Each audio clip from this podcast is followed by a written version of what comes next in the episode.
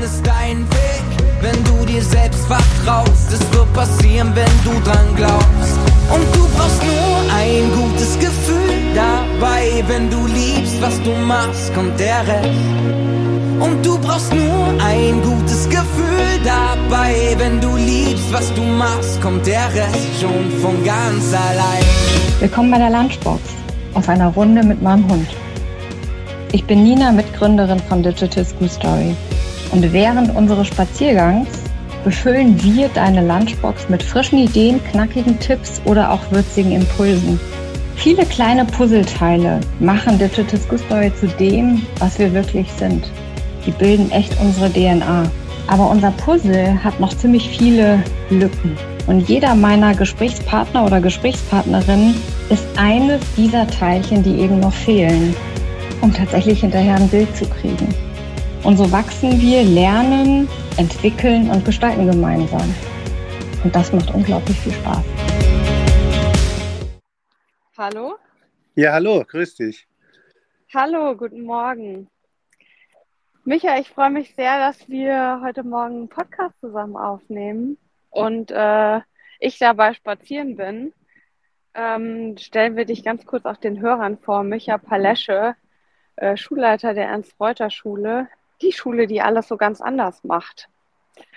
Und ähm, Micha, vielleicht kannst du selber drei persönliche Hashtags wählen, die dich am besten beschreiben. Das ist ja, jetzt überfällst du mich natürlich gleich am, am, am, am frühen, Morgen. frühen Morgen. Und das noch in der Schule, genau. Ähm, also ich, ich glaube, ähm, dass ich durchaus kreativ bin. Das ist sicherlich ähm, ein Hashtag, ähm, der ganz gut äh, passt. Ähm, ich habe viel Geduld. Das ist das Zweite.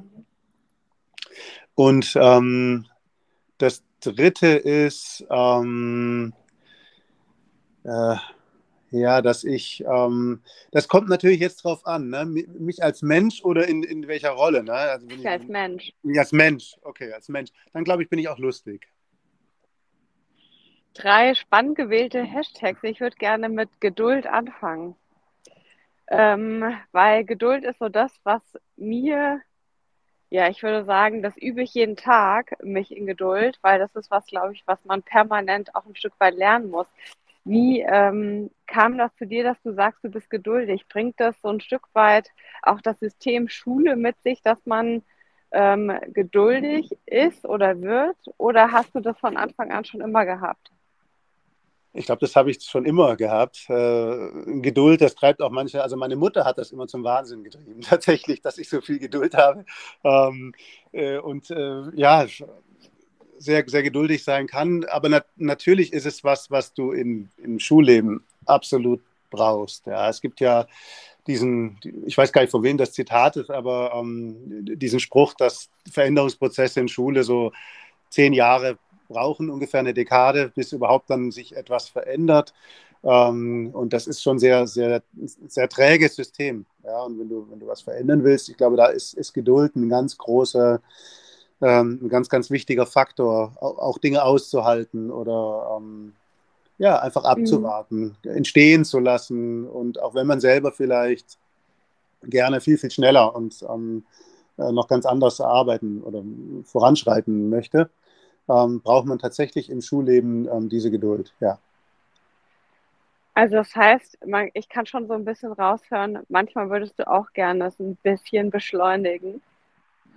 Auf, auf jeden Fall. Und aber auf der anderen Seite ist man natürlich schon auch klar, ähm, dass, dass das System Schule ist ja nicht irgendwie solitär. Ne? Natürlich ist jede mhm. Schule, jede Einzelschule für sich ähm, zu betrachten und hat ihre, ihre eigenen Möglichkeiten und hat wahnsinnig viele Möglichkeiten auch zu gestalten. Und kann natürlich auch dort Veränderungsprozesse individuell gestalten, aber sie ist natürlich eingebettet in einen Rahmen, in ein Gesamtsystem, das halt unglaublich träge ist. Und das auch deshalb vielleicht träge ist, weil, weil ähm, die meisten Menschen, die in diesem System Schule, in, in diesem Bildungssystem, in das es eingebettet ist, ähm, selbst aus dem System kommen. Das heißt, sie kennen das System vielleicht erstmal nicht als ein anderes, weil sie ähm, natürlich alle auch irgendwie eine Schule besucht haben ähm, und die Hochschule vielleicht auch sehr, sehr ähnlich ist und die meisten dann auch zumindest auch, ich übrigens auch, aber auch im Kollegium letztendlich in diesem System geblieben sind. Ähm, und da ist es natürlich nochmal schwieriger, Dinge zu verändern. Und, und ähm, ähm, ich, ich, glaube, das ist, ähm, das muss einem einfach relativ klar sein, auch wenn man selber ganz andere Ziele hat und selber vielleicht auch visionär ähm, denkt und äh, große Dinge auch verändern möchte, muss einem klar sein, dass die Schritte wirklich kleine Schritte sein müssen, auch in der Schule. Äh, und dass es eben diesen großen Rahmen gibt, in dem viel möglich ist, aber äh, auch der muss erstmal, ich sag mal, ein schönes Wort zu benutzen, ähm, der muss erstmal äh, geduldig gedehnt werden. Ähm, sehr, sehr, sehr, sehr schöner Satz. Geduldig gedehnt werden, auch mit. Ähm, man, also ich kriege zumindest das Gefühl, bei euch laufen trotzdem viele Dinge ganz anders. Ähm, dehnst du dann so geduldig auch über einen längeren Zeitraum Prozesse? Weil ich habe ja schon das Gefühl, auch du, ähm, du hast gesagt, ja, auch wenn man Visionär ist, du bist schon Visionär, weil wenn man Dinge betrachtet, die bei euch an der Schule gehen, dann hat man das Gefühl, bei euch gehen viel mehr Dinge an der Schule als an manch anderer Schule. Woran liegt das? Ich, ich glaube, das liegt durchaus auch an dem Verständnis, ähm, dass, dass, wir als, als Schule haben oder auch ich, ich mit, meinem, mit meinem Konrektor Dominik König-Korowski, dass wir einfach für uns die, die Freiheiten, die man vielleicht auch in der Schulleitung hat und die es durchaus in diesen trägen Systemen gibt, eben, eben nutzen, ähm, um, um Veränderungsprozesse zum Beispiel mit, mit den Schülerinnen und Schülern und den Eltern eben gemeinsam zu entwickeln. Ähm, das ist natürlich, und das ist ein Riesenschlüssel. Ne? Also wenn man sich so eine, so eine klassische Schulleitung vorstellt, die an der Spitze einer so, so Schule ist und die so visionär ist und dann voranschreitet und sagt, ich habe da eine Idee und, und es aber nicht gelingt, die Schulgemeinschaft da mitzunehmen auf diesem Weg, wird, wird es nicht funktionieren mit dem Veränderungsprozess, sondern eigentlich ist ja das, was man oftmals so auch als, als Bottom-up, so als Graswurzelbewegung irgendwie ähm, kennt, vom Begriff her bei uns wirklich gelebtes mhm. Prinzip an der Schule. Also wir beteiligen einfach wahnsinnig viel. Wir beteiligen ganz viel die Schülerinnen und Schüler. Wir beteiligen die Eltern natürlich, die Kolleginnen und Kollegen ähm, im, im Schulentwicklungsprozess und das beschleunigt natürlich auch Prozesse. Das bringt gute Ideen hervor, wenn man, wenn man die unterschiedlichen Perspektiven ähm, mhm. Ähm, mit, mit in, ins Boot nimmt. Ähm, und das kann durchaus ein Schlüssel sein, dass da bei uns zum Beispiel in der Schule sehr, sehr viel in relativ kurzer Zeit, sage ich jetzt mal, passiert ist. Ähm, Michael, wie traut man sich trotzdem, diese Dinge in der Form so auszuprobieren? Du bist ja jetzt auch nicht einfach so an die Schule gekommen und hast sofort gemacht. Kannst du vielleicht mal so einen Einblick geben, wie war das, dass du so das erste Mal gesagt hast, wir müssen da irgendwie das System Schule aufbrechen und Dinge probieren anders zu machen? Hm. Also man muss dazu sagen, ich bin 2006 an die Schule gekommen, dort als Lehrer ähm, mhm. hier an der Schule und ich habe mich total in diese Schule verliebt, weil ich die die Möglichkeiten gesehen habe. Gar nicht mal so räumlich bei uns. Also man muss sich vorstellen, unsere Schule ist so ein 60er-Jahre-Bau ähm, und sieht halt aus, wie so eine Schule aussieht. Also so große Gänge und rechts und links gehen mhm. äh, Klassenzimmer ab. Äh, aber wir haben ein ganz tolles Schulgelände, also so einen großen Park, 8,2 Hektar, wirklich ein schönes, großes, äh, waldähnliches Schulgelände. Und das war natürlich für mich irgendwie ja, sinnbildlich für da steckt wahnsinnig viel Potenzial auch in dieser Schule. Und man muss dazu sagen, unsere Schule war äh, als ich auch schon äh, Lehrer war hier an der Schule, war schon auch im Bereich Ganztag zum Beispiel eine Vorzeigeschule, weil sie eben mhm. seit 1987 eine gebundene Ganztagsschule war. Eine der ersten in, in Baden-Württemberg, die erste in Karlsruhe, sodass da durchaus schon so ein, ich sag mal, Nährboden da war für Veränderung. Ähm, und ähm, wir hatten dann die große Chance vor acht Jahren, jetzt im neunten Jahr sind wir, äh, uns zu verändern, Gemeinschaftsschule zu werden. Und das war natürlich eine Riesenchance, wirklich alles nochmal, ja, jeden, jeden einzelnen Baustein unserer Schule in die Hand zu nehmen, in, von allen Seiten zu betrachten und zu überlegen, okay, was können wir anders machen, äh, wie können wir äh, Schule verändern, wie können wir Schule anders denken. Und wir sind ganz viel gereist in dieser Zeit. Also wir haben andere Schulen besucht, wir haben uns inspirieren lassen, vor allem auch von Schulen aus dem skandinavischen Raum. Ähm, mhm. Und haben dann wirklich über eineinhalb Jahre für diesen ersten Jahrgang ähm, verbracht, der quasi dann hochgewachsen ist an unserer Schule. Also die, die ersten Fünfer, die nach so einer Art neuen Konzept eben bei uns lernen. Äh, ja. Das wuchs dann einfach eben mit der Zeit. Und so kam es dann zu diesen Veränderungsprozessen, natürlich immer begleitet von Evaluationsprozessen, ähm, mit Überdenken von Dingen, die oder auch mal scheitern, ja, von, von tollen Ideen, die man hatte, die halt auch vielleicht nicht funktioniert haben. Ähm, was heißt denn, wenn eine Idee nicht so richtig funktioniert hat? Wie seid ihr damit umgegangen? Es ist ja nichts Schlimmes, sondern es ist ja eigentlich nur ein Schritt auf einem Weg, den man gemacht hat, wo man festgestellt hat, die Abbiegung nach links ist vielleicht doch nicht so gut, aber dafür wissen wir jetzt, wir können nach rechts besser abbiegen. Ja, ich meine, du, du, sprichst natürlich dieses Thema Fehlerkultur an. Ne? Wie, wie geht mhm. man also mit, mit Fehlern um? Und das ist, glaube ich, einer der ganz neuralgischen Punkte bei Schule, äh, wenn es um Veränderungsprozesse geht. Die, äh, wir, wir haben ja in Schulen keine, keine positive Fehlerkultur, sondern wir, wir, wir suchen ja eigentlich Fehler bei Schülerinnen und Schülern ähm, streichen diese rot an und beurteilen danach. Ne? Und das steckt natürlich total tief in uns drin, auch in uns bewusst in diesem System ähm, Schule.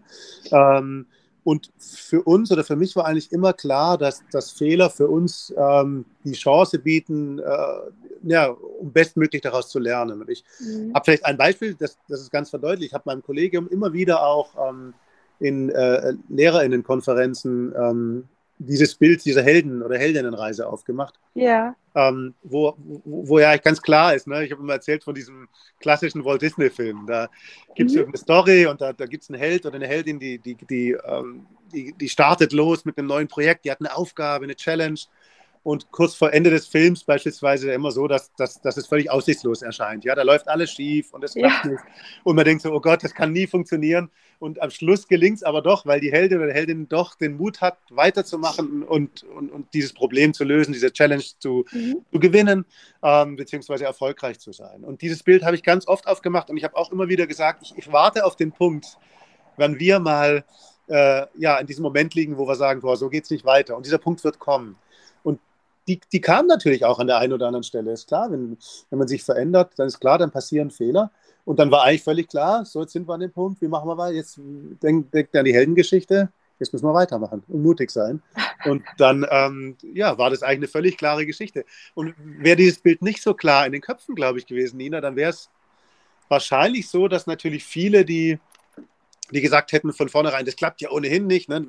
Sehr laut geworden, diese Stimmen. Und ich habe es ja ohnehin schon gesagt. Und mhm. ich habe aber auch immer sagen können, ich habe es auch gesagt. Also es wird dazu kommen, dass was nicht funktioniert. Und das ist völlig normal. Jetzt hast du ja da schon das Stilmittel des Storytellings äh, ziemlich gut genutzt. Welche Rolle hat Storytelling eigentlich in der Schule? Also ich glaube, eine viel zu geringe bisher. Ähm, Storytelling halte ich für ein, ein total total spannendes und, und, und wichtiges Element. Wir arbeiten an unserer Schule total gerne mit Geschichten. Wir arbeiten auch total gerne mit, mit Begriffen. Wir haben zum Beispiel bei uns einen, den, einen ehemaligen Schülerhort ähm, auf der Schule, äh, auf dem Schulgelände. Das ist ein, ein kleineres Gebäude, den, das wir irgendwann mal bekommen mhm. haben. Das heißt bei uns zum Beispiel Wunderland. Und das haben aber Schülerinnen und Schüler so genannt. Ne? In diesem Wunderland passieren eben ganz tolle Dinge. Da ist, was ist ein Makerspace drin und äh, ganz andere spannende Räume noch. Aber uns ist es, glaube ich, ganz wichtig, eben auch, auch Geschichten äh, zu erzählen. Man und, hat ja auch Verknüpfungen direkt, ne? Also wenn du jetzt so Wunderland sagst, kommt, denke ich sofort Alice im Wunderland. Und ja, da hat total, man ja ganz genau. viel erlebt, oder? Also man hat einfach Verknüpfungen, die sofort entstehen, weil die anders belegt sind im Kopf. Ja, und du assoziierst natürlich auch ganz, ganz viele Dinge. Ähm, ich, ich weiß, ich habe zum Beispiel von der Schule, ich weiß leider nicht mehr, wie sie heißt, aus der Schweiz, da, da hatte ich vor ein paar Jahren mit der Kontakt, die haben zum Beispiel in einer bestimmten Jahrgangsstufe alle Aufgaben, alles, also in allen Fächern an einer Familie, an einer fiktiven Familie festgemacht, ja, mit verschiedenen Charakteren. Und es tauchte immer wieder auf. Und äh, Papa hatte das und Mama, oder wenn es diese klassische Familie war, ich weiß es mhm. eben nicht mehr, hatte diese Aufgabe, diese Rolle und die Kinder und Oma und Opa und Onkel und die haben immer wieder die, auf die Sachen erlebt. Also da war quasi so eine ganze Stufe äh, in so ein Storytelling einge, eingebettet. Es war eine berufliche Schule, also total mhm. spannend irgendwie auch. Ja. Ja, also es zeigt ja, dass man ziemlich viel machen kann. Wenn du jetzt am Anfang gesagt hast, äh, es war so ein spannender Prozess, in eine Gemeinschaftsschule umzuwandeln. Ich würde gerne da nochmal die Frage stellen, Micha, was war oder was hat dich so gereizt, plötzlich die Form Gemeinschaftsschule? Ja, ähm, also das, das, Spannende ist, dass die, es gibt ja die, diese Gemeinschaftsschulen in unterschiedlichen Modellen, auch in den unterschiedlichen Bundesländern. Ja, in manchen mhm. in Hamburg heißen die Stadtteilschulen, dann heißen sie Gesamtschulen. Genau, die heißen aber überall lange, anders. Ja, die heißen irgendwie, irgendwie anders. Äh, die Gemeinschaftsschulen in Baden-Württemberg finde ich deshalb so spannend, weil sie sich ein Stück weit am skandinavischen Modell orientieren. Das heißt, es ist fest im, im Schulgesetz verankert, dass es beispielsweise ein, ein Coaching-System gibt. Das heißt, ähm, jeder Schüler und jede Schülerin bei uns hat einen Lerncoach. Das ist eine Lehrerin oder ein Lehrer, die sich in der Regel alle zwei bis drei Wochen wirklich Zeit nimmt, um mit diesem Kind ja, 10, 15, 20 Minuten zu besprechen, wie gerade der Lernprozess abläuft ähm, und wie gerade die Fortschritte sind, sich, sich, dann gemeinsam Ziele zu setzen zum Beispiel. Also dieses Lernen ganz, ganz eng äh, begleitet. Ja. Ähm, dann haben alle Gemeinschaftsschulen in Baden-Württemberg in der Regel ähm, Lerntagebücher ähm, in unterschiedlichsten Formen, bei denen eben der Lernprozess dokumentiert wird. Man kann in unterschiedlichen Niveaustufen arbeiten. Es gibt Lehrkräfte aus den unterschiedlichen, das fand ich auch total spannend, aus allen unterschiedlichen Schularten. Ne? Diese, diese Trennung ja. der Kinder. In Baden-Württemberg werden die Kinder nach der vierten Klasse eingeteilt. In schlechte, mittlere und gute. Und das ist aus meiner Sicht her viel zu früh. Man kann zu diesem Zeitpunkt eigentlich noch überhaupt nicht sagen, äh, zumindest nicht bei, bei vielen Kindern noch gar nicht sagen, in welche Richtung die, die, ähm, die Reise hingeht. Ähm, in anderen Bundesländern trennt man erst ab sechs. Mhm. Berlin beispielsweise, Brandenburg. Äh, aber ja, genau. aber ähm, in Baden-Württemberg ist es ab der vierten. Das ist, das ist viel zu früh. Und wenn wir das international betrachten, sind wir im deutschsprachigen Raum vor allem mit die, die, eine der ganz wenigen Länder, die wirklich so früh die Kinder irgendwie, ich sage das mal bewusst mit diesem Begriff sortieren. Ne? In den meisten Ländern der ganzen Erde sind alle Kinder bis zur achten oder neunten zusammen und das völlig, völlig normal und dann entscheidet sich erst, ähm, wie geht die Reise weiter. Und das war für mich eben auch so ein Schlüssel. Ich, ich, ich, ich wollte die Kinder nicht einteilen nach der vierten. Mhm in diese unterschiedlichen Richtungen. Ich habe das auch meinem Kollegium ähm, ganz deutlich gemacht. Ich habe meinem Kollegium einmal gesagt, jetzt machen wir es mal so die, die, die richtig guten Kolleginnen, die, die, die stellen sich mal dahin und die mittleren dahin und die schlechten stellen sich nebendran hin. Da haben sie mich ganz komisch angeguckt. Und dann habe ich aber auch gesagt, ne, wir machen es doch bei uns Erwachsenen auch nicht. Wir arbeiten doch auch alle zusammen mit unseren unterschiedlichen Stärken, Schwächen, Dingen, die wir gut können oder auch nicht so gut können. Äh, äh, und warum machen wir es dann bei den Kindern so formal von außen äh, betrachtet? Ja. Das war einfach so eine Möglichkeit zu sagen, wir ermöglichen ähm, längeres gemeinsames Lernen und ähm, das finde ich auch finde ich auch total spannend. Wenn du den Prozess jetzt gerade so beschrieben hast, du hast da so eine Einteilung mal genommen, wie war denn da die Reaktion? Also das würde mich tatsächlich interessieren. Wie haben das Lehrkräfte plötzlich aufgenommen, mit in, so kategorisiert zu werden eigentlich, ne? Ja, total. Ich meine, es ist natürlich erst, ich meine, Sie kennen mich, deswegen, ähm, ich habe ja auch gesagt, ich bin ab und an ganz lustig, aber natürlich auch, äh, es ist natürlich erstmal ein Schock oder man denkt da, darüber nach, ja. Vielleicht auch ein anderes Beispiel, das geht nicht auch im Storytelling, aber eine ähnliche Geschichte. Ne? Ich habe meinen Kolleginnen und Kollegen auch mal bei einer, bei einer Konferenz gesagt, würden, würden Sie sich operieren lassen eine Herzoperation, irgendwas, was ganz äh, kompliziertes, ähm, bei einem Arzt, der so praktiziert wie vor 20 oder 30 Jahren. Ja, vielleicht auch mit den gleichen technischen Geräten von damals. Dann haben sie alle gesagt, nein, um Gottes Willen, wir brauchen die neueste Wissenschaft und die modernsten Ärzte. Dann sage ich, ja, aber irgendwie in Schule äh, sind wir noch nicht so. Dass, also ne, da verändern wir uns irgendwie mhm. nicht so, wie es eigentlich sein sollte. Mhm. Ne? Und klar, na, na, natürlich schreit da nicht jeder Hurra. Also auch das war bei uns ein Learning, dass wir, dass wir gesagt haben, Veränderung ist ja zunächst mal nicht etwas, auf das man sich unbedingt freuen muss. Denn es bedeutet ja auch, ich muss aus meiner Komfortzone raus und ich muss aus gewohnten Mustern ausbrechen. Und ich muss Dinge ausprobieren und werde da vielleicht auch äh, plane was und es geht völlig in die Hose. Also, und, und es gab aber bei uns tatsächlich eine Gruppe, die, die, die, die das von Anfang an eigentlich wollte.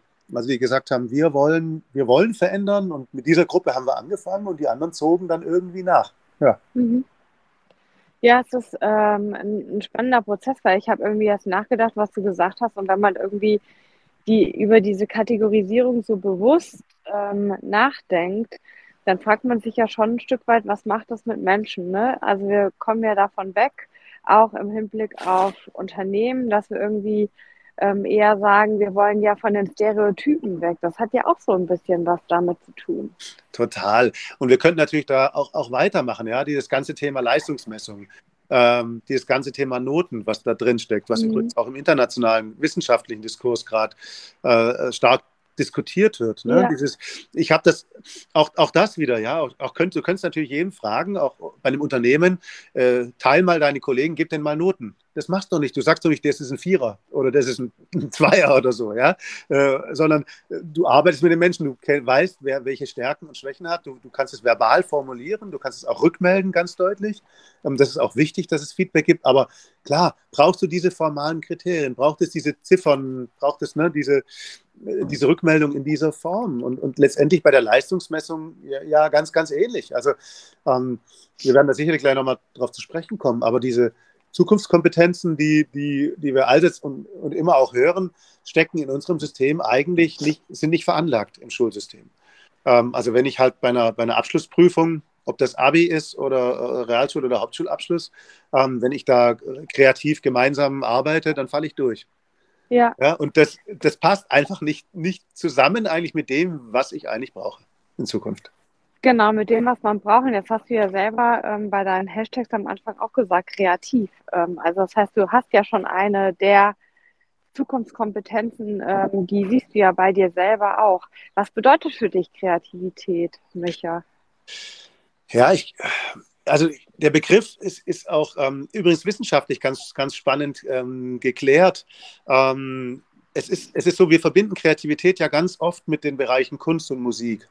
Mhm. Ähm, und ich bin da aber auch überzeugt davon, dass, dass, dass Kreativität viel mehr ist, als auf diesen, diesen klassischen künstlerischen Bereich zu reduzieren, sondern Kreativität ja. heißt durchaus, den auf ganz, ganz viele andere Bereiche zu übertragen. Ob das Kreativität ist im Bereich, äh, im, im, Fach Mathematik oder Sport ja, oder was genau. auch immer, ja, in den unterschiedlichsten Bereichen. Ich kann ja überall kreativ sein. Also das ist für mich ein Teil der Kreativität, aber auf der anderen Seite auch, ähm, natürlich an der Sache mal dran zu bleiben. Ja, also es, eine kreative Idee zu verfolgen, gehört für mich genauso zur Kreativität dazu. Also nicht sofort sprunghaft irgendwie wieder was ganz anderes zu machen, sondern das ist eben auch ein Teil davon. Also da gibt es ganz unterschiedliche äh, Denkrichtungen.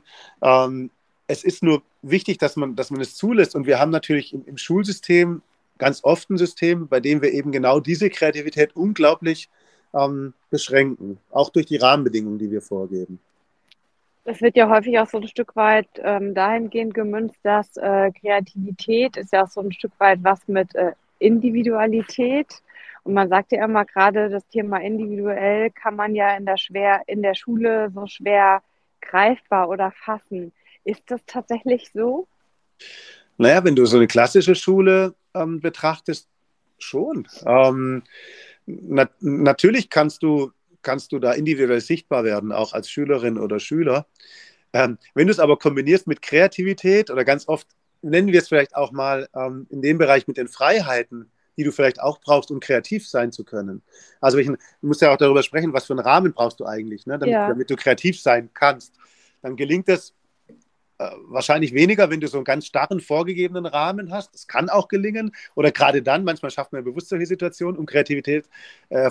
Aber eigentlich bräuchtest du eine, eine Schule, die ja, die dir die Möglichkeit gibt, ähm, die Räume, die Orte, die, die Strukturen zu finden für dich, damit du dich, damit du dich dort wohlfühlst und dass du dann eben auch dich kreativ entfalten kannst. Also dass du einfach die Chancen erhöhst, äh, um kreativ zu sein das, das ist, glaube ich, die, diese, dieser Gedanke von Schule. Und das ist natürlich bisher ähm, im, im, klassischen Schulsystem eben, eben nicht so.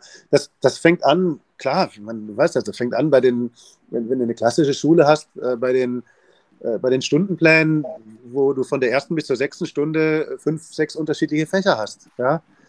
Also da, da, ja. da, Kreativität braucht wahrscheinlich auch Zeit. Ja? Und ähm, und, und diese hast du in der Regel nicht, wenn du da alle, äh, alle 45 Minuten einen Wechsel von was hast, von einem, von einem mhm. ganz anderen Thema, einer anderen Person, die was ganz anderes wieder von dir will und die will, dass du da auch wieder voll begeistert mit dabei bist. Ähm, das, das inwiefern wird denn dann, äh, gerade wenn du so auf diese 45 Minuten guckst, inwiefern wird denn Zeit, ähm, der Zeitfaktor eine Rolle spielen, ähm, Schule auch langfristig zu verändern? Ich, ich halte es für entscheidend, dass man, dass man, dass man diese 45-Minuten-Struktur auflöst. Ähm, das hat aus unterschiedlichen Gründen, ich, ich, möchte das auch begründen. Das eine ist, wenn wir jetzt mal diese, diese Perspektive Lehrkraft haben, dann ist es so, dass man eigentlich in 45 Minuten sich unglaublich gedrängt fühlt. Ne? Man hat ja diese, diese enge Zeitvorgabe, man führt vielleicht, ja. es gibt ein neues Thema, das eingeführt wird diese klassische Unterrichtsstunde sage ich, ja, da gibt es eine ja. Einführung, eine Arbeitungsphase, dann gibt es vielleicht noch irgendwie eine, eine, eine, Arbeitsphase an sich und dann irgendwie noch einen Transfer. Man hat so diese 45 Minuten, man möchte am Ende dieser 45 Minuten irgendwas als neuen Input quasi bewusst jetzt Begriff vermittelt haben. Mhm. Und man fühlt sich immer irgendwie getrieben auch von der Zeit. Ähm, und es ist aber für, gerade für freiere und kreativere Phasen wichtig, mehr Zeit zu haben und Fehler zu machen. Ähm, also bewusst mal Fehler zuzulassen, zu machen, gelingend, gelingt wahrscheinlich kaum, wenn ich so ein ganz engen, enges Raster habe, in dem ich es eigentlich gar nicht ermögliche, beziehungsweise an dem Fehler dann sogar noch bestraft werden in irgendeiner Form oder negativ, äh, negativen Touch haben. Das heißt, ich, ich, ich halte es für wichtig, ähm, Zeitstrukturen aufzulösen, ähm, längere gemeinsame Zeit zu haben, vielleicht auch themenübergreifend, fächerübergreifend zu arbeiten mhm. an gleichen und ähnlichen Themen, um anders zu arbeiten, um gemeinschaftlich zu arbeiten, um vor allem auch ko-kreativ zu arbeiten, also mhm. in Teams gemeinsam Probleme zu lösen. Und dazu brauche ich einfach mehr Zeit. Und da passt diese 45-Minuten-Struktur einfach nicht mehr hin. Ähm, absolut. Also da geht bei mir gleich ganz viele Leuchten an, was man damit tatsächlich eben auch anders äh, schaffen kann, weil das ist ja das eines der Hauptfelder, wenn du ähm, sagst sozusagen, man packt es an. Das bedeutet aber auch, Zeit ist ja irgendwie das, was, wenn du mit Lehrkräften sprichst, am wenigsten gegeben ist in der Schule. Ähm, also überall hapert es mit, wir haben keine Zeit. Ähm, ist es eigentlich auch ein Thema der eigenen Einteilung nachher, was man als Zeit definiert oder wo man sich Zeit nimmt? Ja, das ist eine gute Frage. Ich glaube, wir Lehrkräfte sind wirklich so ein bisschen getrieben auch. Ne? Zum einen gibt es einfach die, die, Bildungspläne natürlich, die, die ganz viel vorgeben, wo ich aber auch, wenn man, wenn man die Fächer übergreifend betrachtet, unglaublich viel Synergieeffekte erkennen könnte, ja. um dann auch zu entlasten, um Dinge einfach vielleicht auch mal wegzulassen, weil sie in einem anderen Bereich äh, bereits gemacht werden.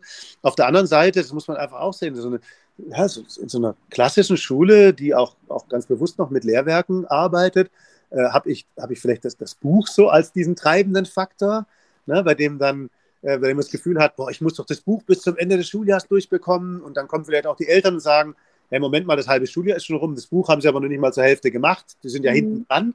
Ja, also diese, diese, dieses Thema, na, da fühlt man sich irgendwie auch, auch getrieben. Und natürlich sind die Aufgaben, die die Lehrkräfte haben, verändern sich eben auch. Ne? Also die, die Aufgaben, die über dieses, diese, normale Unterrichtszeit hinausgeht, ja. was ja vielleicht auch sogar Kern des, des Arbeitens als, als Lehrerinnen und Lehrer ist, die verändert ja. sich natürlich immer mehr hin zu, in, mit ganz anderen Aufgabenstellungen, die darüber hinausgehen. Ähm, äh, und, und dieser Bereich, in der Verwaltung ist das ganz, ganz ähnlich, wird einfach immer, immer größer. Äh, es bedarf immer mehr Absprachen. Die, die, die, die Fragestellungen, die Herausforderungen auch für Lehrkräfte werden immer komplexer. Man muss sich immer ja. genauer besprechen. Ja, und die Zeiten sind eigentlich, zumindest in Baden-Württemberg, gibt es kein kein Arbeitszeitmodell oder so, äh, an denen wirklich echte, sage ich mal, auch Kooperationszeiten zwischen Lehrkräften äh, ähm, fest verankert sind, sind einfach nicht da. Und dann ist klar, dann, dann reicht die Zeit irgendwann auch nicht mehr. Zumindest nicht also so, dass sie einen, einen zufriedenstellt. Ne? Ja, ähm, also ich, ich nicke gerade bei dem, was du gesagt hast, weil ähm, wenn wir jetzt auf die Zukunftskompetenzen ähm, gucken und da sind ja die vier Ks äh, sozusagen, die stehen ja dafür. Ähm, und bisher beleuchten wir die ja immer sehr, sehr stark im Kontext mit Schüler und Schülerinnen. Wenn ich mir das aber anhöre, was du gerade gesagt hast, dann wären ja die 4Ks verdammt wichtig für die zukünftige Zusammenarbeit oder das zukünftige Lernen, Lehren an der Schule auch für Lehrkräfte. Also sprich, was bedeutet denn zukünftig auch Kollaboration für Lehrkräfte? Ja, total. Und eigentlich musst du bei den Lehrkräften anfangen. Ne? Also du musst eigentlich Ganz sagen, sicher, ja. Naja, ja, du, du, natürlich müssen Lehrkräfte äh, zum einen, klar, die, die, die, diese vier, vier Ks, die du ansprichst, da gibt es auch noch ganz andere Dinge, die dazu können, aber diese vier Ks auf jeden Fall auch. Also ich muss in der Führung genauso mit Lehrkräften ermöglichen, dass sie äh, gemeinschaftlich arbeiten, dass sie, dass sie kreativ arbeiten können, dass sie auch kritisch im Sinne, aber von, vom, im Sinne eines Problemlösenden Denkens ja. ne, äh, ja. ähm, ähm, arbeiten. Äh, ähm, und also damit verändert sich auch die Kommunikation, ja. Und die Kommunikation gehört dazu. Ne? Und ja. dann ist es völlig klar, wenn das gelebt wird, quasi auf Ebene der Lehrkräfte, auch, auch getragen wird von der Schulleitung, die das Ganze so äh, in, möglichst ja, oder ermöglicht, in irgendeiner Form zumindest auch unterstützt, ähm, dann überträgt es sich, da bin ich überzeugt davon, auf, auf, auf die Arbeit mit den Schülerinnen und Schülern. Und solange das aber so hierarchisch top-down organisiert ist, wie das ganz oft eben auch, auch der Fall ist, dann wird es einfach unglaublich äh, schwierig. Du kannst ja nicht zu einer Gruppe hinkommen. Ich kann ja nicht zu einem Kollegium hinkommen und sagen, jetzt seid mal alle kreativ. Ja, das, wird nicht funktionieren, sondern man muss natürlich da Rahmenbedingungen schaffen oder Methoden einführen oder selber auch ein Stück weit vorleben, ähm, damit das gelingen kann und dann wird es auch mit Schülerinnen und Schülern gelingen. Aber es ist, es ist für mich tatsächlich auch ein Schlüssel, ja, und es ist für mich ein, ein Merkmal einer, einer guten und modernen Führung, dass eben genau diese Zukunftskompetenzen eben auch gelebt werden. Mir kommen zwei Anschlussfragen direkt mit in den Kopf, weil ähm, einerseits das Thema ähm, Führung, ähm, was man ja, ja sagt, was auch von Lehrkräften wichtig ist, aber auch, denke ich, von Schulleiterseite. Jetzt ist aber euer System ja schon ganz anders. Also sprich, wenn du ein Unternehmen, Unternehmer bist, dann kannst du führen, weil du bist sozusagen auch mit einer der, äh, zwar einer der Entscheider, aber du kannst ja auch partizipativ entscheiden. Ähm, wenn du jetzt aber das System Schule anguckst, dann ist es ja häufig so, dass der Schulleiter gar keine Entscheidungsbefugnis gegenüber Lehrkräften hat. Müsste sich allein an diesem Teil des Systems auch schon was ändern, Micha, um Führung tatsächlich ähm, anders verstehen zu können und auch erleben zu können? Du, das, das glaube ich tatsächlich nicht. Ähm, wir, wir haben ja bei uns dieses, dieses Konzept des roten Salons eingeführt, also dieses, dieses Schulentwicklungsformat. Mhm bei dem wir mit Lehrkräften, Schülerinnen und Schülern und Eltern und Menschen aus, aus unserem Quartier hier gemeinsam Schule entwickeln. Und in dieser, in dieser Rolle ist natürlich, oder in, in, in diesem Format, wir treffen uns da zweimal im Jahr immer und, und wir haben, machen so Design Thinking artige Workshops, bei denen wir eben unsere Schule, Schule weiterentwickeln. Ähm, ist meine Rolle natürlich eine, eine ganz andere. Ja? Also selbst wenn ich die Entscheidungsgewalt gegen, hätte, gegen, am Ende des Tages musst du natürlich trotzdem in der Schulleitung irgendwann eine Entscheidung treffen. Aber der, der Entwicklungsprozess, der ist natürlich auch in Schule partizipativ möglich. Mhm. Ähm, und das kann ich bei einem Unternehmen so machen. Äh, und das, das kann ich im schulischen Kontext machen, aber was, was ich, jetzt bin ich zwar kein Wirtschaftsexperte, aber den Einblick, den ich habe, ist es ja auch in Unternehmen manchmal durchaus schwierig, eine echte Beteiligung ähm, zu leben. Ne? Also man, ich kenne Unternehmen, die natürlich sagen von sich aus, wir, wir leben, äh, wir haben eine partizipative Führung oder wir leben flache Hierarchien, aber am Ende mhm. des Tages ist es tatsächlich doch nicht so. Weil es heißt ja auch, in der Rolle der Führung jetzt für mich loszulassen. Zu vertrauen in das System, zu vertrauen in diese Menschen, in die Entscheidungen, die dort getroffen werden, sie auch zu tragen, sie im besten Fall auch noch zu unterstützen. Ähm, und das ist natürlich eine ganz andere Rolle, wenngleich ich natürlich durch die Dinge, die ich mache, durch die Dinge, die ich sage, durchaus Impulse setzen kann und auch vorleben kann.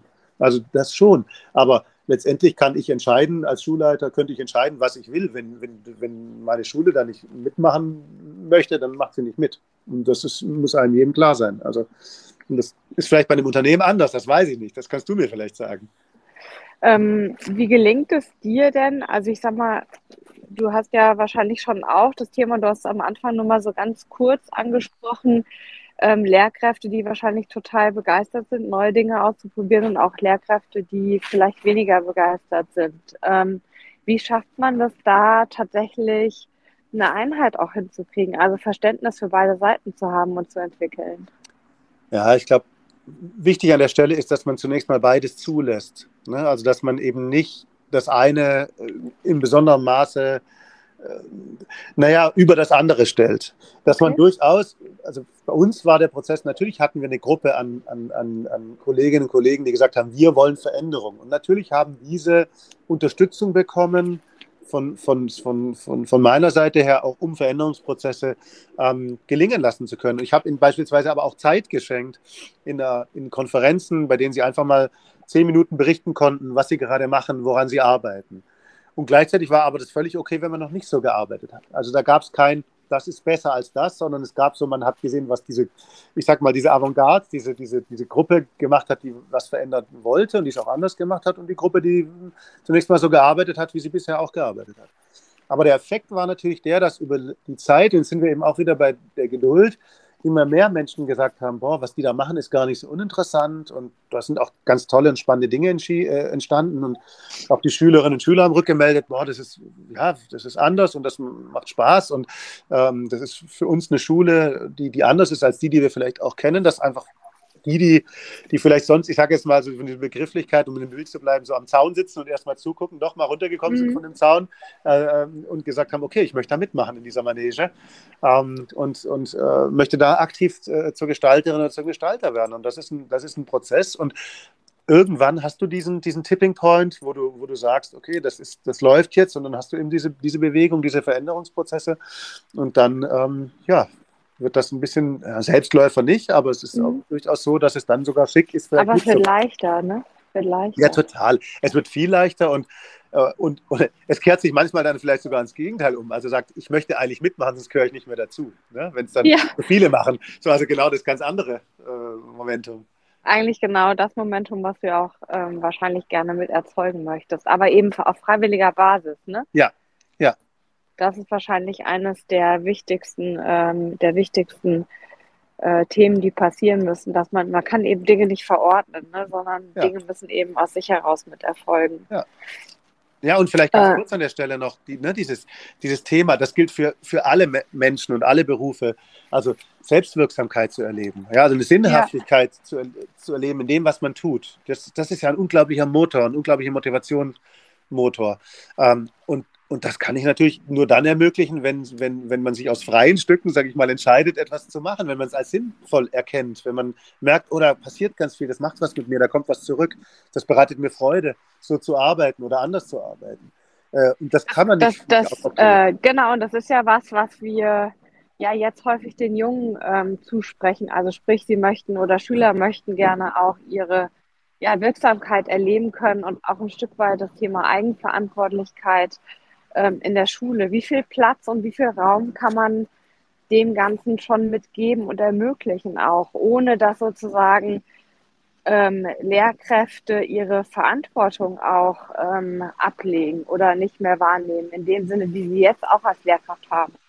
Naja, du kannst das natürlich schon strukturell ein Stück weit mal naja, versuchen äh, ähm, zu planen. Also wir hatten, und das versuchen wir immer noch irgendwie, dass wir dass wir so eine Drittelung der Zeiten schaffen. Ja, das, ist, das, ist nicht, das wird nicht genau ausgerechnet und auch nicht genau nachgeprüft, aber die Idee ist schon, dass wir sagen, es gibt so ein Drittel der Lernzeit, das sind so klassische, klassische Einführungsphasen, ein Input. Ja, der kann von Lehrkräften erfolgen, von, von externen Personen, aber auch von Schülerinnen und Schülern, weil ja auch Lehrkräfte, und das ist ja auch gut so, ne, ähm, durchaus für ihr Fach brennen und eine Begeisterung haben und auch diese Begeisterung gut, gut, gut vermitteln können und sehr authentisch dabei sind und uns viel, sehr motivieren können. Und wir haben gleichzeitig aber auch ein Drittel der Zeit, an denen es eben genau um diese gemeinschaftlichen, kooperativen, kollaborativen Phasen geht. Und ein Drittel der Lernzeit versuchen wir, sogenannte Selbstlernphasen ähm, bei uns an der Schule zu machen, bei denen Schülerinnen und Schüler eben eigenständig an Material, an Aufgabenstellungen arbeiten, äh, an denen sie wirklich auch ein Stück weit ihren Neigungen eher nachgehen können, bei denen sie Dinge intensivieren können und bei denen sie auch die Freiheit dazu haben.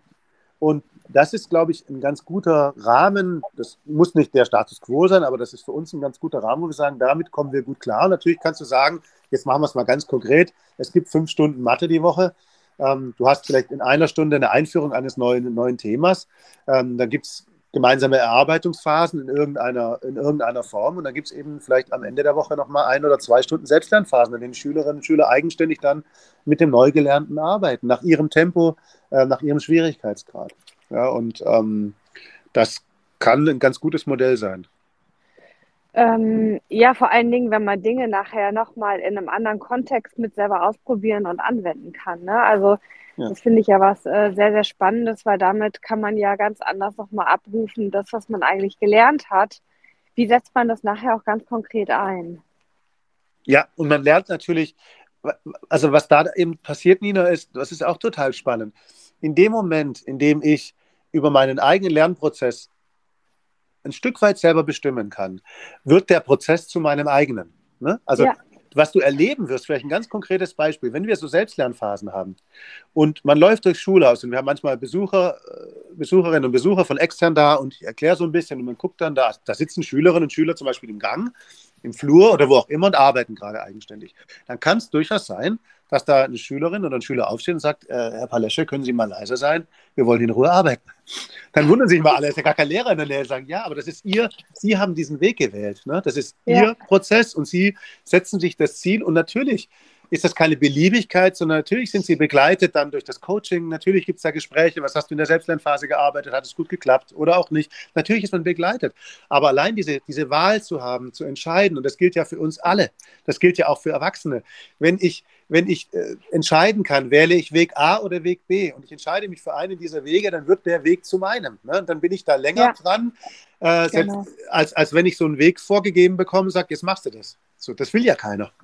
Genau. Also ich finde es total spannend, ähm, was du, was du da sagst, weil genau das ist sozusagen die Erfahrung, die Schüler und Schülerinnen ja auch machen, wenn sie ähm, Digital School Story in der Schule durchführen, weil da schlagen sie ja auch äh, als Gruppe kollaborativ und ko-kreativ eben einen eigenen Weg ein, für den sie sich entschieden haben, den sie machen wollen.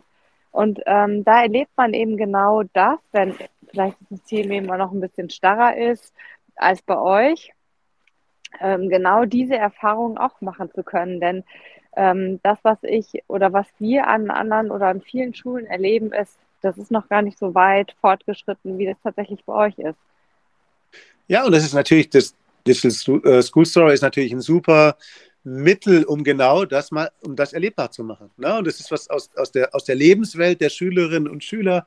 Das Format, das TikTok-Format, äh, ähm, also genau das, du holst sie dort ab, wo sie sind und dann können sie eben kreativ werden, dann können sie ihre Ideen. Ja, und das Spannende ist ja natürlich auch, am Ende dieses Tages entsteht ja auch ein Produkt. Ne, und, mhm. und ne, in Form dieses, dieses kurzen Clips, äh, der da, dort gemacht ja. wird. Das heißt, du hast ja alles drin, was du brauchst. Ne? Du hast eine Themenstellung, du, du hast dieses Thema Komplexitätsreduktion, also mhm. du musst es verstehen, du musst es didaktisch aufbereiten, du hast diese Co-Kreation, du hast, ähm, äh, du arbeitest mit digitalen Medien, in dem Filmschnitt, Videoschnitt und so weiter. Äh, ähm, all das, was dort noch drin steckt. Ja, und du hast das Produkt am Ende des Tages. Du erlebst Selbst Selbstwirksamkeit, da haben wir sie wieder. Und natürlich auch ähm, dieses Peer Learning, was nicht zu unterschätzen ist. Ja, weil da eben nicht irgendeine Person XY bei TikTok was veröffentlicht hat, sondern das waren äh, Klassenkameraden oder Klassenkameraden von mir, die eben da was gemacht haben. Und da gucke ich mir so einen Inhalt vielleicht eher an als von jemand anders nochmal. Und das finde ich schon total spannend. Ja. Ähm, wie wichtig wird denn vielleicht auch das Thema Lebensrealität zukünftig werden in Schule? Hast du dafür ein Gefühl? Ja, also es, es muss viel, viel wichtiger werden. Ähm, diese, also es gibt interessant, ne? also ähm, dieses, dieses, Hinterfragen, warum, ich, warum muss ich was machen, das gab es bei uns ähm, äh, früher sicherlich auch schon so, dass ich mir gefragt habe, warum muss ich denn das lernen und warum muss ich das machen. Ich glaube, dass das in den kommenden Generationen ähm, viel, viel relevanter noch wird. Also diese Generation Y, die ja jetzt quasi schon ja. äh, aus den Unis kommen, da steckt das im Begriff schon drin, zu hinterfragen, warum muss ja. ich das tun. Bei den kommenden Generationen Z und Alpha wird das noch, noch viel ausgeprägter sein. Zum einen, also dieses, das steckt schon quasi dort drin, dieses, dieses zu begründen, warum ich etwas äh, ja. machen und tun und lernen soll. Zum anderen aber eben auch, weil natürlich die Welt sich außerhalb der Schule so wahnsinnig schnell verändert und immer schneller verändern wird. Das heißt, wenn man Schülerinnen und Schüler auf diese Welt vorbereiten möchte, und zwar so, dass sie da gut darauf vorbereitet sind, dann muss ich eigentlich die Welt in die Schule holen. Ne? Also ich kann ja nicht sagen, äh, das wäre ja so wie, äh, ähm, also Schule ist ja bisher wahrscheinlich, also wird dann zunehmend so sein, du, du übst Trockenschwimmen. Ja? Also ich stelle mir das so ja. vor, die Schüler üben das Schwimmen auf dem Boden, auf so einer Matte, ja. schwimmen da und dann heißt so, und jetzt geht ins Wasser. Und das funktioniert nicht mehr. Ähm, das mhm. funktioniert nicht mehr, weil das Wasser wird immer wilder und immer tiefer und das ist das Leben, das verändert sich immer schneller. Also musst du lebensrelevante Fragen in die Schule holen, du musst die Schule öffnen, ins Leben, raus aus der Schule, in die Realität. Du musst die Menschen von externen, wie, wie, wie, wie euch mit Digital Zoo Story oder so, musst du in die Schulen holen, ja, die Experten und Expertinnen, die, die, die Input bringen, äh, damit die Schülerinnen da gut darauf vorbereitet sind. Ja. Spannend. Michael, lass uns noch einmal ganz kurz in, ja, wirklich, wirklich weit zurückgehen. Denk mal an deine Schulzeit. An was erinnerst du dich im ersten Moment, wenn du jetzt zurückgehst an deine eigene Schulzeit? Was kommt dir in den Kopf? Ja, also ich sagen, ich glaube, ich bin in die Schule gegangen, weil ich da meine Freunde getroffen habe. also ich war nie, nie schlecht in der Schule irgendwie, aber es war auch nicht so der Hit. Aber ich bin da einfach hin. Ich habe da mit meinen Freunden, genau, was ich was, äh, Sport gemacht und Skat gespielt später und was auch immer auch in der Schule damals gemacht wurde. Aber das ist, das ist so die Schulzeit. Und, und das Zweite ist, das muss man schon auch sagen, ich erinnere mich durchaus auch sehr positiv an die ein oder andere Lehrkraft. Ja, also das, das haben wir, glaube ich, alle, dass wir so eine Person haben, die uns aus der damaligen Zeit sehr beeindruckt hat äh, und auch geprägt hat, vielleicht in der Form. Und natürlich an Landschulheimaufenthalte. Das ist das, was hängen bleibt. Ja, klar. Äh, wo man hingefahren ähm, ist, lustige, gute Erlebnisse. Mhm. Ist es denn das auch, äh, was dich bewogen hat, Lehrer zu werden irgendwann oder was war für dich ein auslösendes Momentum? Ich bin ganz neugierig. das ist eine gute Frage. Also ähm, es war nicht von Anfang an klar, dass ich Lehrer werde. Das definitiv nicht. Wobei man dazu sagen muss, dass ich aus einer, einer Lehrkräftefamilie komme. Also das äh, liegt schon irgendwie in der, in der Familie drin. Ähm, aber mein Antrieb war tatsächlich irgendwann zu sagen, ich möchte eigentlich die Schule anders machen, äh, als ich sie erlebt habe. Nicht, weil ich sie besonders negativ erlebt habe, aber weil ich genau wusste, das hat mir damals überhaupt, das hat mir gar nicht gut gefallen, das fand ich nicht gut und das fand ich nicht gut und ich möchte es einfach anders machen. Das war auch schon als Lehrkraft so, dass ich mein, bei der Planung meines Unterrichts mir immer überlegt habe, ähm, wenn ich jetzt Schüler wäre oder Schülerin wäre, was wird mir an dieser Planung von so einer Stunde oder so überhaupt nicht gefallen?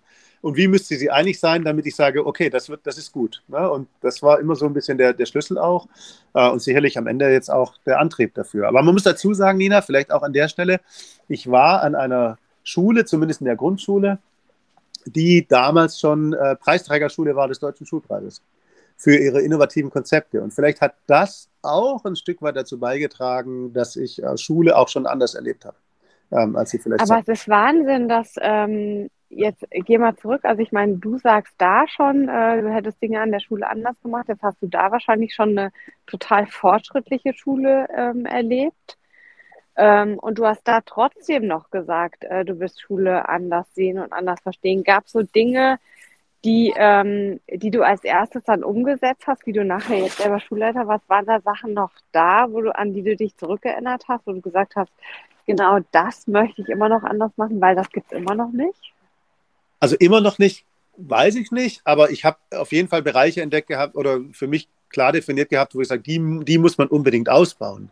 Ne, also gerade diese Themen, äh, dieses, dieses fächerübergreifenden Unterrichts. Äh, und zwar wirklich auch ähm, nicht so, wie man das kennt, man, man äh, plant vielleicht mal irgendein gemeinsames Projekt und macht dann was, sondern wirklich, dass sich Lehrkräfte, das hatte ich damals in der Schule bei einem Projekt mal erlebt, ähm, wirklich zusammensetzen gemeinsam Lernsequenzen vorbereiten in einer echten Kooperation, wirklich gemeinschaftlich. Ähm, das hat, hat, mich damals auch schon fasziniert. Und das ist auch etwas gewesen, wo, wir, wo ich in der Schule gesagt habe, das müssen wir eigentlich forcieren. Ähm, und ähm, das haben wir letztendlich dann auch mit dem, mit dem themenorientierten Arbeiten gemacht. Und das würde ich tatsächlich, und das ist auch ein Thema, wenn du mich jetzt fragen würdest, wie, wie arbeiten wir zum Beispiel weiter? Da sind das genau diese zwei Bereiche. Also das eine ist, wir wollen weiter Fächer, Fächer miteinander vernetzen, wir wollen Themen miteinander vernetzen, die das in unterschiedlichen Fachbereichen beleuchten. Äh, ähm, und gleichzeitig möchten wir noch weiter raus. Also raus aus der Schule, macht, macht die Schule auf. Noch mehr in, in die Realität, in das Leben, außerhalb der Schule auch, auch zu lernen. Und die, und die Möglichkeiten sind ja auch da gerade durch das Digitale ist ja eine Vernetzung da. Man hat Zugriff auf die Informationen, man kann außerhalb der Schule ähm, äh, kommunizieren, man kann sich austauschen, man Plattformen, bei denen man Dinge teilt. Also es ist ja alles jetzt möglich. Und das ist äh, tatsächlich sind die zwei großen Bereiche, an denen wir beispielsweise arbeiten. Ja, also ich finde es ähm, spannend, wenn du jetzt, ähm, du bist ja quasi genau derjenige, der das tut, ne? Dieses Vernetzte, man sieht dich, man kann es weitertragen man kann vielleicht andere auch ermutigen, Dinge auszuprobieren. Ähm, du bist auf LinkedIn. Ganz kurz noch ein anderes Thema, was ich ansprechen würde. Du erlebst darüber ja auch Vernetzung. Ähm, wenn ich jetzt mit anderen Schulleitern, aber auch Lehrkräften spreche, geht auf LinkedIn und nutzt die Chance, die dadurch entsteht, sich auszutauschen, was anderes kennenzulernen, was nicht nur im Lokalen selber stattfindet, sondern vielleicht andere schon weiter sind, wo man über den Tellerrand schauen kann und was mitnehmen kann für sich. Da gibt es ja noch sehr viel Hemmnis oder Angst, äh, Dinge auszuprobieren. Was waren für dich so die ersten Schritte zu sagen, ähm, du bist auf LinkedIn aktiv und du teilst auch da deine Aktivitäten, die du mhm. machst? Ja, also tatsächlich bin ich seit LinkedIn erst seit zweieinhalb Jahren, glaube ich, drei. Ähm, ich war viel früher schon bei Twitter, beim Twitter-Lehrerzimmer. Das gibt es ja schon wirklich deutlich länger. Ja. Ähm, und, und das war einfach, also ich, ich glaube, dieses Vernetzen, äh, ähm, dieses, dieses voneinander lernen ist, ist, ist, ist unglaublich, ähm, äh, ja, nicht, nicht, nicht nur inspirierend, sondern auch, man, man, man hat einfach auch eben dieses Gefühl, äh, man ist nicht so alleine mit dem, was man macht, ne? weil man immer dort auch mhm. in Netzwerken Menschen trifft, die ähnlich vielleicht auch denken. Natürlich ist es ein Algorithmus, das weiß ich auch, und man kriegt natürlich da auch ähnlich Denkende dann äh, zugespielt, aber man merkt zumindest, dass an vielen Orten einfach auch was passiert. Und das kann einem nämlich auch Mut machen, äh, wenn man merkt, da gibt es an anderen Orten, äh, ist was Tolles entstanden, man kann davon ja. lernen. Und letztendlich ist es eine, ist es ja auch unsere, ist es ja auch eine, eine Kultursache. Also dieses Teilen, dieses, dieses öffentlich Teilen und all das, was wir beispielsweise in unserer Schule machen, ist öffentlich komplett einsehbar, also völlig transparent. Ne? Das ist ja was anderes als vielleicht eine, eine Firma, die sagt, wir haben so unser Firmengeheimnis und wir hüten das und wir sagen es ja keinem weiter. Es ist ja auf einmal eine, ist eine ganz andere Herangehensweise. Dann wir wollen, dass, dass Dinge geteilt werden. Wir lernen auch gerne von anderen. Und jeder kann zu uns kommen und von uns lernen. Da ist äh, mhm. überhaupt nichts in, unter Verschluss, sondern man kann das wirklich offen betrachten. Und deswegen finde ich es total wichtig, dass man diese Stimmen hört, dass man das sieht, dass man sich dort auch vernetzt und auch austauscht. Und es ist ja nicht immer so, dass alles nur ganz toll ist, sondern es ist ja auch durchaus, dass da kritisch diskutiert wird. Und das finde ich auch gut. Ähm, das ist ja. wirklich ein, guter öffentlicher Diskurs.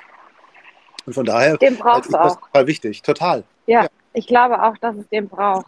Ich habe noch eine abschließende Frage. Ich könnte mit dir tatsächlich Stunden weitersprechen, weil es so viel Spaß macht und ich auch so eine Menge gelernt habe dabei jetzt schon wieder. Ähm, wenn du in die Zukunft schaust, was wäre dein Wunsch, äh, den du dir wünschst, dass er in Erfüllung geht? Für mich oder für die Schule? Also wahrscheinlich für die Schule, meinst du? Ja, wahrscheinlich, ähm, aber beides auch ein Stück weit zusammen. Wahrscheinlich hängt es miteinander zusammen, genau. Ähm, das hängt miteinander zusammen. Ja, ich, ich halte es für einen großen Schlüssel, ähm, dass wir andere Formen der, der, der Abschlussprüfung bekommen. Ähm, das kann für mich ein Gamechanger sein, ähm, denn äh, die, die bisherigen Prüfungen in der Form, wie wir sie haben, äh, bei denen eben standardisiertes, individuelles, abprüfbares Wissen abgeprüft wird. Ja, unter, unter fast, ich will fast sagen, klinischen ja. Bedingungen, ja, wo da alle so, alle SchülerInnen sitzen da in so einem Raum und abgeschlossen in ihrem Bereich und so weiter. Äh, äh, besteht die Notwendigkeit oftmals nicht für, für viele, sich zu verändern, weil es heißt, am Ende des Tages sieht halt die Prüfung so aus in dieser Form und daraufhin trainiere ich meine Schüler, daraufhin werden die Schülerinnen und Schüler quasi trainiert, in Anführungszeichen. Und wenn sich dort aber etwas ändert, wenn es, wenn es andere Formen der Leistungsmessung gibt, also stell dir mal vor, du könntest irgendwann Digital School Story erstellte Clips als Prüfungsleistung zum Beispiel anerkennen lassen, weil sie natürlich, muss klar definiert sein, aber nur als Beispiel wäre das ja total spannend, darüber nachzudenken. Ne? Und mhm. äh, äh würde eben auch was verändert im Lehr- und Lernprozess, nämlich, nämlich genau, dass eben andere Formen des, des der Zusammenarbeit äh, ermöglicht werden. so kann, ja. Klar, weil Lehrkräfte können halt immer sagen, am Ende des Tages sieht es halt so aus, also arbeiten wir so.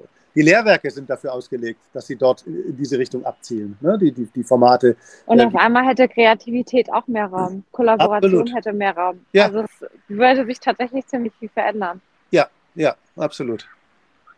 Das heißt, es ist auch ein Stück weit was, an dem du dran bleibst, oder? An dem Thema. Total. Und ich meine, es gibt ja das, das Institut für Prüfungskultur, das vor zwei, drei Jahren gegründet wurde, die, die da das groß publik machen. Ähm, aber es ist durchaus ein Thema, da, da bin ich dran und ich versuche natürlich im Rahmen unserer Möglichkeiten, und das kann wirklich jede Schule auch, auch machen, ähm, bis zu den Abschlussprüfungen äh, ähm, auch unter Einhaltung der Vorgabe natürlich andere Formen der Leistungsmessung zu. Ich muss ja nicht immer eine Klassenarbeit machen äh, oder einen klassischen Test oder eine Präsentation, sondern ich kann ganz anders Leistung erheben. Ähm, und ich muss es einfach nur ganz klar und transparent für alle äh, ähm, ähm, ähm, dokumentieren äh, und auch kenntlich machen und, und, die Kriterien müssen klar sein, aber Leistungsmessung geht heute auch schon anders in unterschiedlichen ja. Formen. Also von daher kann man da in seinem Bereich schon beginnen, aber ich werde, ich bin tatsächlich auch laut und auch äh, gegenüber der Politik oder Vertreterinnen und Vertreter der, der Ministerien, dass ich das immer wieder einfordere und sage, wir brauchen andere Formen der, der Prüfung, der Prüfungsform. Ja. Genau, und das kann man wahrscheinlich eben im Kleinen anfangen, weil das erleben wir ja sozusagen auch, wenn man uns einsetzt. Und wir werden ja nun auch über einen langen Zeitraum eingesetzt in der Schule. Auch da muss es ja eine Form der Bewertung ähm, geben. Und das passiert tatsächlich auch schon. Ja, ja. Ja, also sehr, sehr spannend. Vielen, vielen Dank für das äh, tolle Gespräch. Ich habe so viel gelernt, ähm, viele neue Einblicke gekriegt. Ähm, Micha, das wird bestimmt nicht das letzte Gespräch sein. Wir werden das wieder machen. Ähm, und ich sage herzlichen Dank an dich. Ich danke dir, Nina. Hat mir auch große Freude bereitet. Und bis bald. Ja, bis tschüss. bald. Da steckt etwas in dir, was wie ein Feuer brennt, das sich nicht löschen lässt, sich ausfüllt in jedem Moment. Ob du am Limit lebst, immer aufs Ganze gehst oder dich am Wurzeln fühlst, wenn du nicht erste Reihe stehst. Du findest deinen Weg, wenn du dir selbst vertraust. Es wird passieren, wenn du dran glaubst. Und du brauchst nur ein gutes Gefühl dabei, wenn du liebst, was du machst, kommt der Rest. Und du brauchst nur ein gutes Gefühl dabei. Wenn du liebst, was du machst, kommt der Rest schon von ganz allein. Das war die Lunchbox auf einer Runde mit meinem Hund. Viele kleine Puzzleteile machen Digital School Story zu dem, was wir sind. Sie bilden unsere DNA. Doch unser Puzzle hat noch ziemlich viele Lücken und jeder meiner Gesprächspartner oder Gesprächspartnerin ist eines dieser Teilchen, die noch fehlen, um tatsächlich hinterher ein Bild zu kriegen. Wenn du jemanden kennst, der zu unserem Podcast passt oder mit dem ich unbedingt sprechen sollte, dann schreib mir eine Mail an lunchbox at digitalschoolstory.de. Bis zum nächsten Mal.